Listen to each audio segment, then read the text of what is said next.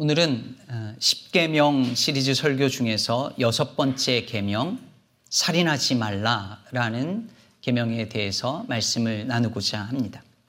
6계명은 어쩌면 10계명의 그 10가지 계명 중에서 사람들이 가장 나하고는 무관한 계명이다라고 느끼는 그런 말씀이 아닐까 싶습니다.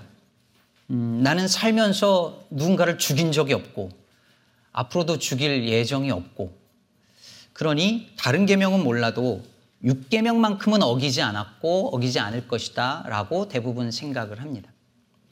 그러시지 않나요? 앞으로 죽일 계획이 있으신 분 없으시잖아요. 앞으로 이 계명 나는 뭐 잘 지킬 수 있어. 그래서 이 6계명만큼은 쉽게 생각하거나 나랑은 무관한 다른 사람들의 이야기라고 생각할 수 있습니다. 하지만 정말 그럴까요? 아마 오늘 말씀을 듣다 보면 이 6계명을 지키는 일이 나와 무관하지 않고 또 그리고 얼마나 지키기 어려운 말씀인지 조금은 알게 되실 것 같습니다. 자, 이제 한 가지 질문을 던지면서 이 말씀의 의미를 생각해 보고자 합니다. 살인하지 말라 하셨습니다. 그런데 여러분, 왜 살인하면 안 될까요? 왜 안 되는 거죠? 법이니까. 그럼 그 법은 왜 만들었을까요? 왜 사람들은 살인하지 말라는 법을 만들었을까요? 도덕, 윤리, 인간의 이성, 철학, 상식, 이 모든 걸 사용해서 사람들은 살인하지 말아야 하는, 그러면 안 되는 이와 답을 내어놓으려고 시도합니다. 하지만 여러분, 이 질문에 대한 대답은 하나님을 빼놓고서는 그 어떤 대답도 온전할 수 없습니다. 하나님이라는 창조주가 계시고 그분이 우리에게 생명을 주신 분이라는 사실을 빼놓고서는 어떤 대답을 내어놓아도 온전하지 못하다는 말입니다. 생명을 주신 이가 하나님이시고 생명을 거두시는 이도 하나님이십니다. 오직 생명의 주인이신 하나님만이 우리의 생명을 거두실 수 있습니다. 따라서 살인은 내가 하나님의 자리에 앉는 것이죠. 신의 자리에 앉아서 누군가의 생명을 신적인 권위를 자기가 행사하는 일이 살인에 해당하는 죄입니다. 그뿐이 아니죠. 창세기 9장 6절에 보면 이렇게 하나님께서 말씀하십니다. 같이 한번 읽어보겠습니다. 다른 사람의 피를 흘리면 그 사람의 피도 흘릴 것이니 이는 하나님이 자기 형상대로 사람을 지으셨음이니라. 다른 사람의 피를 흘리는 것, 즉, 살인하면 안 되는 이유는 모든 사람 안에 하나님의 형상이 있기 때문입니다. 그러므로 다른 사람의 피를 흘리는 것은 곧 하나님의 형상을 공격하고 파괴하고 죽이는 일이죠. 다른 말로 말하면 결국 이것은 사람을 죽이는 일은 하나님을 죽이는 일과 같다 할 수 있습니다. 여러분, 흔히 미국을 기독교적인 가치 위에 세워진 나라라고 하잖아요. 다들 그렇게 생각하고 말을 합니다. 그런데 여러분, 미국은 총으로 사람을 죽이는 비율이 가장 높은 나라입니다. 2020년, 작년 한 해에 미국에서 총으로 자살한 사람의 수가 2만 5천 명에 이르고 타인이 쏜 총에 의해서 죽임당한 사람이 2만 명에 이릅니다. 그러면 하루 평균 100명 이상의 사람들이 전쟁터도 아닌 한 나라에서 하루에 매일 100명 이상이 총기에 의해서 사망하고 있습니다. 시카고에서는 작년에 자살한 것 빼고 타인이 쏜 총에 의해서 사망한 사람이 769명이었습니다. 시카고 시의 안에서만. 여기에 많은 어린아이들이 있었다는 것을 우리는 알고 있죠. 우리 교회 안에서 뛰어노는 그 아이들 같은 애들입니다. 이게 전쟁터가 아닌 나라에서 매일 일어나고 있다면 이게 정상적인 사회이고 국가일까요? 과연 미국에 살고 있다는 것을 우리는 자랑스럽게 말할 수 있을까요? 근데 여러분, 어떻게 말끝마다 하나님 찾는 미국인들이 특히 미국의 크리스천들이 십계명과 총을 동시에 가질 수 있을까요? 하나님 믿고 십계명을 믿는다면 총을 버리는 게 마땅 마땅한 것이고 총을 소유하려면 십계명을 버려야지 마땅한 것인데 어떻게 미국의 크리스찬들은 이 두 가지를 동시에 가질 수 있을까요? 논리적으로 이게 어떻게 가능할까요? 그것은 육계명을 이렇게 읽기 때문입니다. You shall not murder. 살해하지 말라. 여러분이 가지고 있는 대부분의 영어 성경 NIV나 ESV 보면 다 영어 번역이 이렇게 되어져 있습니다. murder. 살해하지 말라. 그러나 KJV나 ASV 버전에서는 이렇게 되어 있습니다. Thou shalt not kill. 죽이지 마라. 살인하지 마라. 그러면 살해와 살인, murder와 kill의 차이는 뭘까요?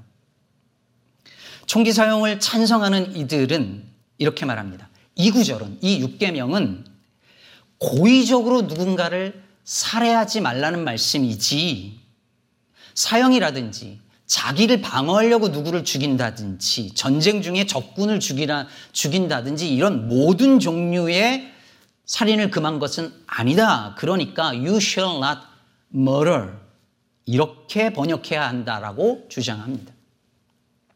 그런데 여러분 성경 히브리 히브리 성경에 보면 살인하지 말라라고 할 때 라자흐라고 하는 단어가 쓰였는데요. 이 단어는 구약 성경에서 고의적으로 누군가를 살해할 때만 쓰이지 않았습니다.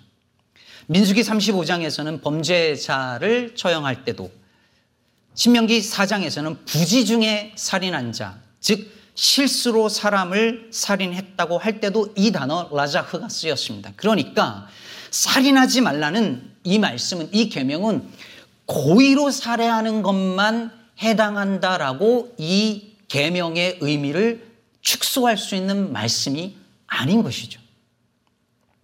그래서 저는 이 영어 번역을 You shall not kill 이라고 번역하는 것이 맞다고 봅니다. 그런데 그러려고 하면 많은 이들의 반대에 부딪힐 것이고 실제로 반대에 부딪혔고 여러분이 가지고 있는 대부분의 영어 성경엔 그렇게 번역되어져 있습니다. 실제로 미국에서 총기 소유를 주장하는 사람들은 계속해서 You shall not murder. 이 번역을 주장하고 있습니다. 어쩌면 전쟁을 통해서 이익을 얻는 모든 사람들이 다 이 번역을 살인하지 말라라고 바꾸는 것을 반대할 수 있을 것입니다. 사람들은 어떻게 해서든지 이 계명의 의미를 축소시키려고 합니다. 사실 이 계명만이 아니죠. 우리는 말씀을 읽을 때 거의 대부분 이런 유혹을 받습니다. 말씀에 맞추어서 나와 내 현실을 바꾸려고 하기보다 나와 내 현실에 맞춰서 말씀의 기준을 바꾸고 의미를 축소하려고 우리는 끊임없이 시도하죠. 기독교 역사에서 그리고 지금도 수많은 사람들이 이 6계명의 의미를 축소시키려고 시도했고 지금도 하고 있습니다. 그렇지 않으면 너무 많은 사람들이 이 계명에 걸려 넘어지거든요. 그러면 예수님은 어떻게 하셨을까요?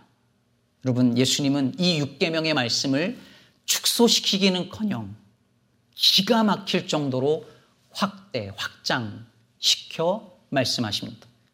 오늘 본문 마태복음 5장 21절 그리고 22절 주님이 이렇게 말씀하십니다. 옛 사람에게 말한 바 살인하지 말라 누구든지 살인하면 심판을 받게 되리라 하였다는 것을 너희가 들었으나 나는 너희에게 이르노니 형제에게 노하는 자마다 심판을 받게 되고 형제를 대하여 나가라 하는 자는 공회에 잡혀가게 되고 미련한 놈이라 하는 자는 지옥불에 들어가게 되리라.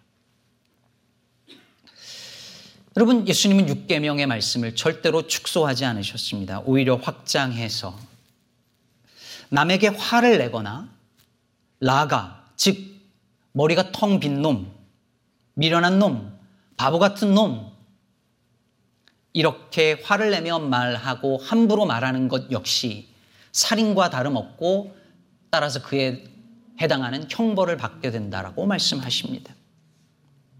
그래서 이 말로 하는 이 살인 행위의 심각성에 대해서 야고보서 사도는 야고보서 3장 8절에서 이렇게 말합니다.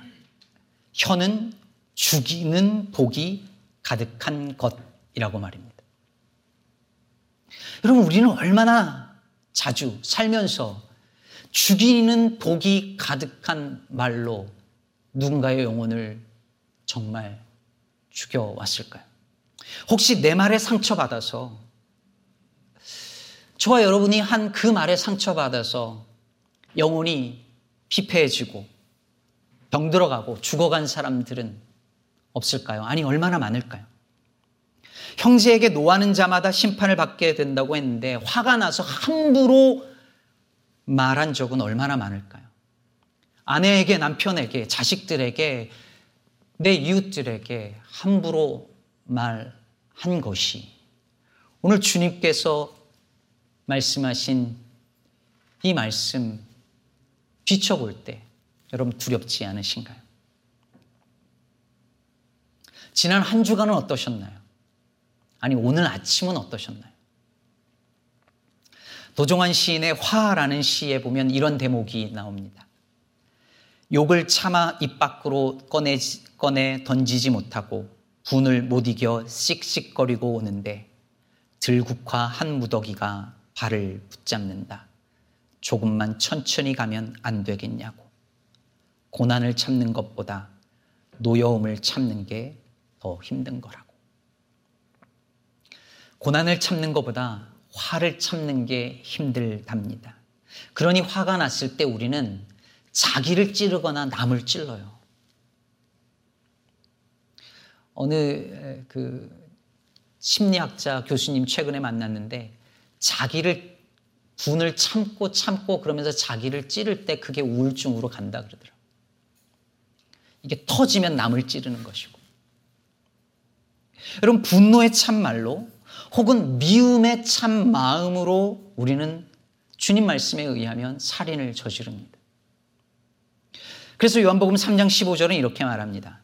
누구든지 형제를 미워하는 자마다 살인하는 자니 살인하는 자마다 영생이 그 속에 거하지 아니하는 것을 너희가 아는 바라.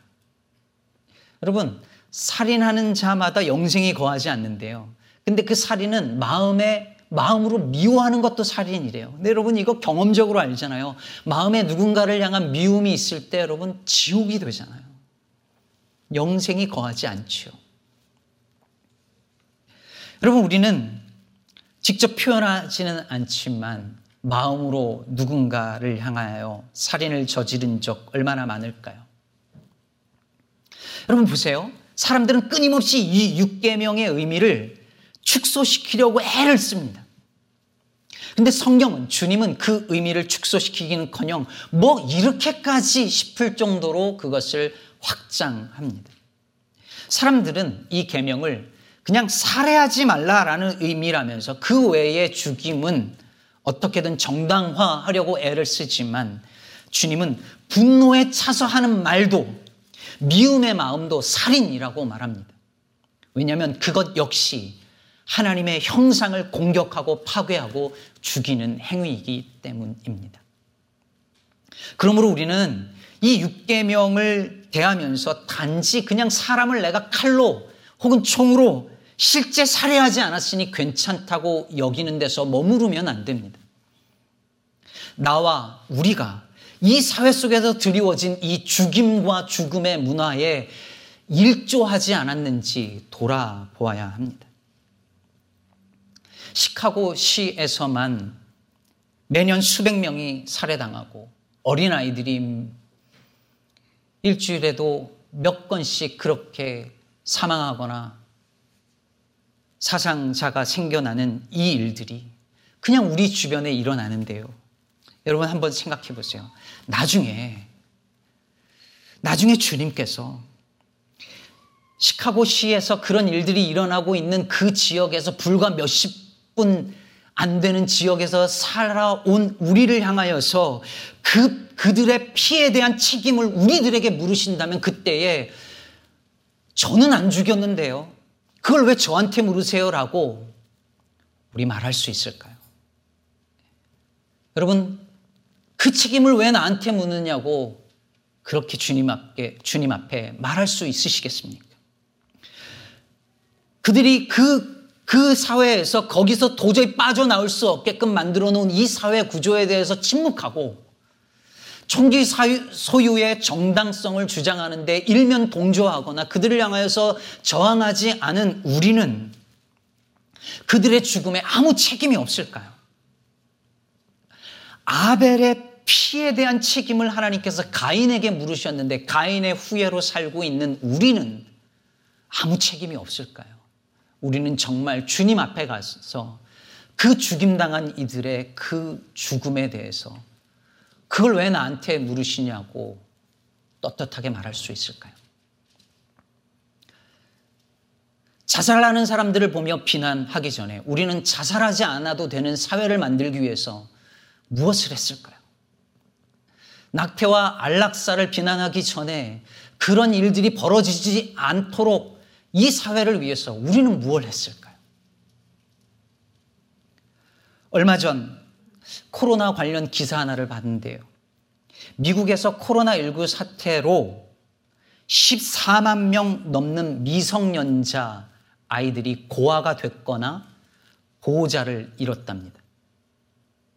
14만 명. 그러면 미국의 미성년자 500명 중에 한 명은 고아가 됐거나 보호자를 아예 잃어버릴 위기에 놓여 있습니다. 그런데 이 아이들 14만 명의 절대 다수가 다 소수민족, 유생인종들입니다. 가슴 아픈 일이죠.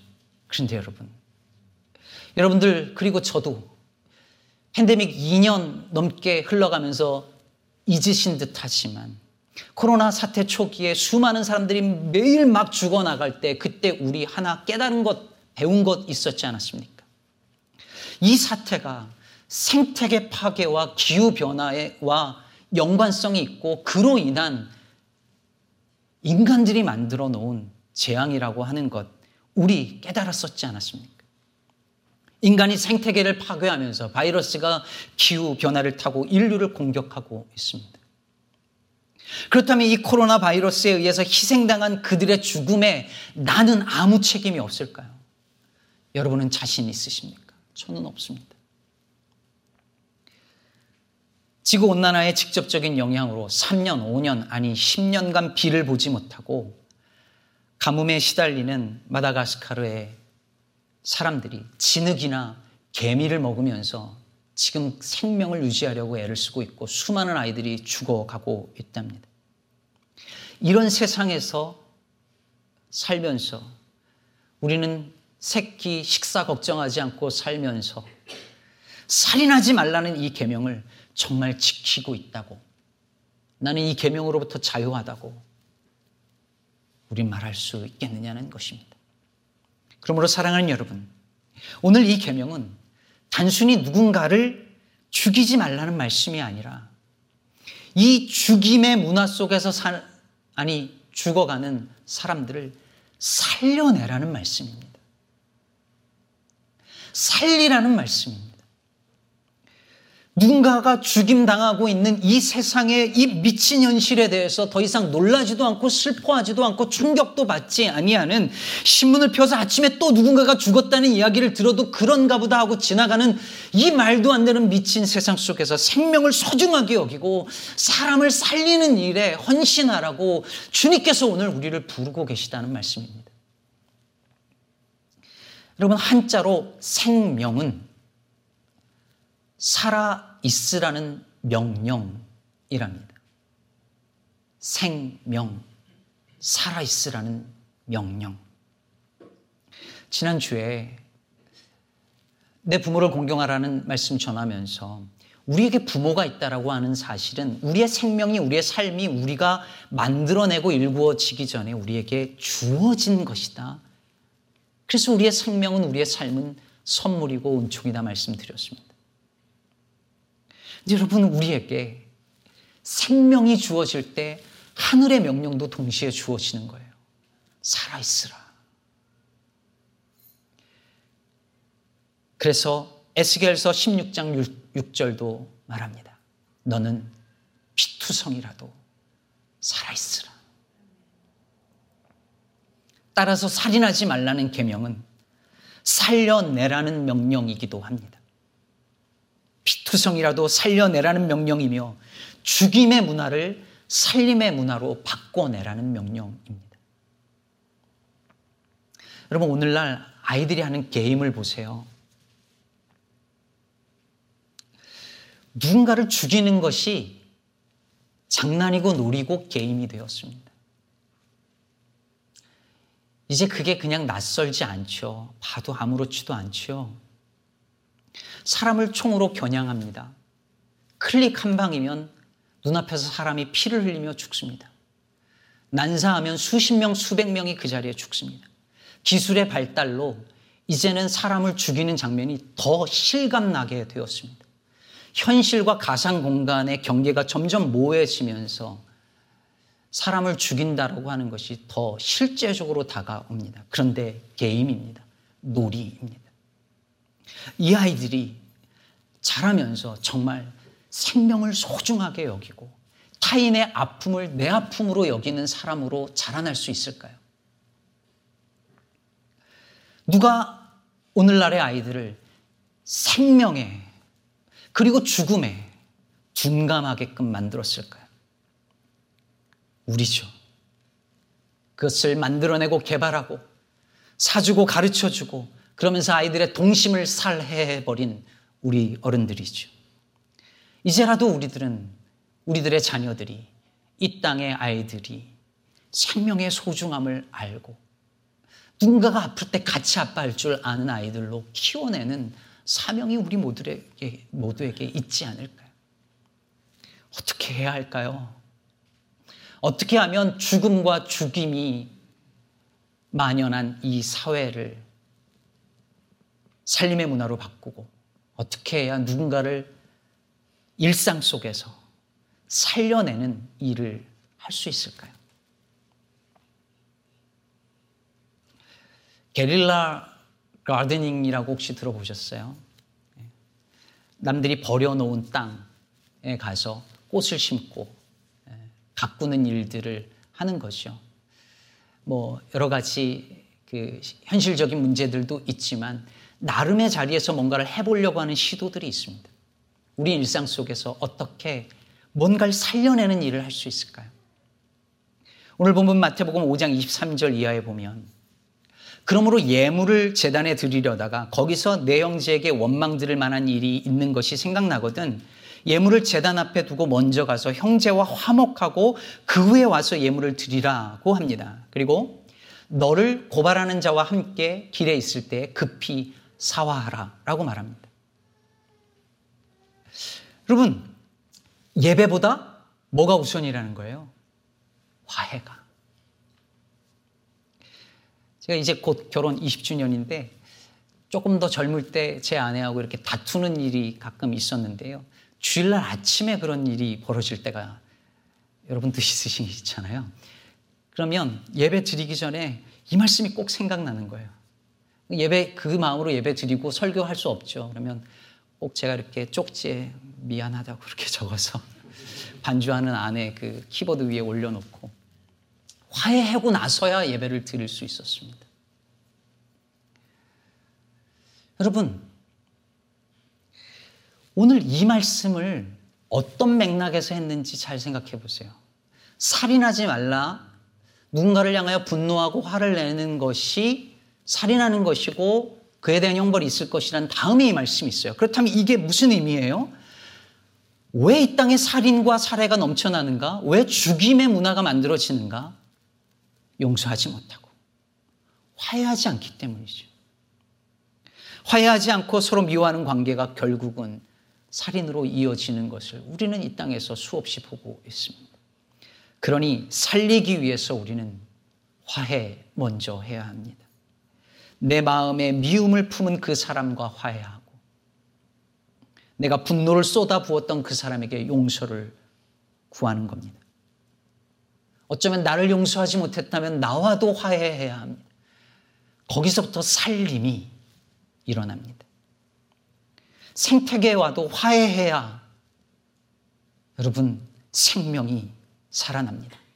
내가 함부로 쓰는 일회용품이 누군가를 죽일 수도 있다는 사실을, 아니, 죽이고 있다는 사실을 깨달아야 하고, 그래서 가능한 쓰지 않도록 거기부터 출발할 수 있습니다. 탄소를 줄이기 위해 내가 할 수 있는 일들을 일상에서 찾아가고 행해 나가는 겁니다. 저는 아직 실천을 잘 못하지만 육식을 줄여 나가는 것도 하나의 방법입니다. 이런 일상의 살림의 실천들이 살인하지 말라는 이 계명을 적극적인 방식으로 실천해 나갈 수 있을 것입니다. 그렇다면 여러분, 이 6계명을 가장 잘 지킬 뿐만 아니라 이 계명에 담긴 하나님의 뜻을 가장 잘 실현한 분이 누구실까요? 예수 그리스도이십니다. 예수님은 오늘날 총기 소유를 정당화하는 이들이 내가 살고자 남을 죽이는 것에 정당성을 얘기하지만 주님은 그 말, 그 말들을 그분의 말씀과 삶으로 정면으로 부정하시고 도전하셨습니다. 베드로가 칼을 뽑아서 치려고 할 때에 칼로 흥한 자는 칼로 망한다고 하셨습니다. 나를 지키기 위해 남을 죽인 것이 아니라 내가 죽어 남을 살리신 분이 주님이십니다. 여러분, 우리가 어떻게 살았습니까? 우리가 어떻게 생명을 얻었습니까? 주님의 죽으심으로 우리가 삶을, 영생을 얻지 않았습니까?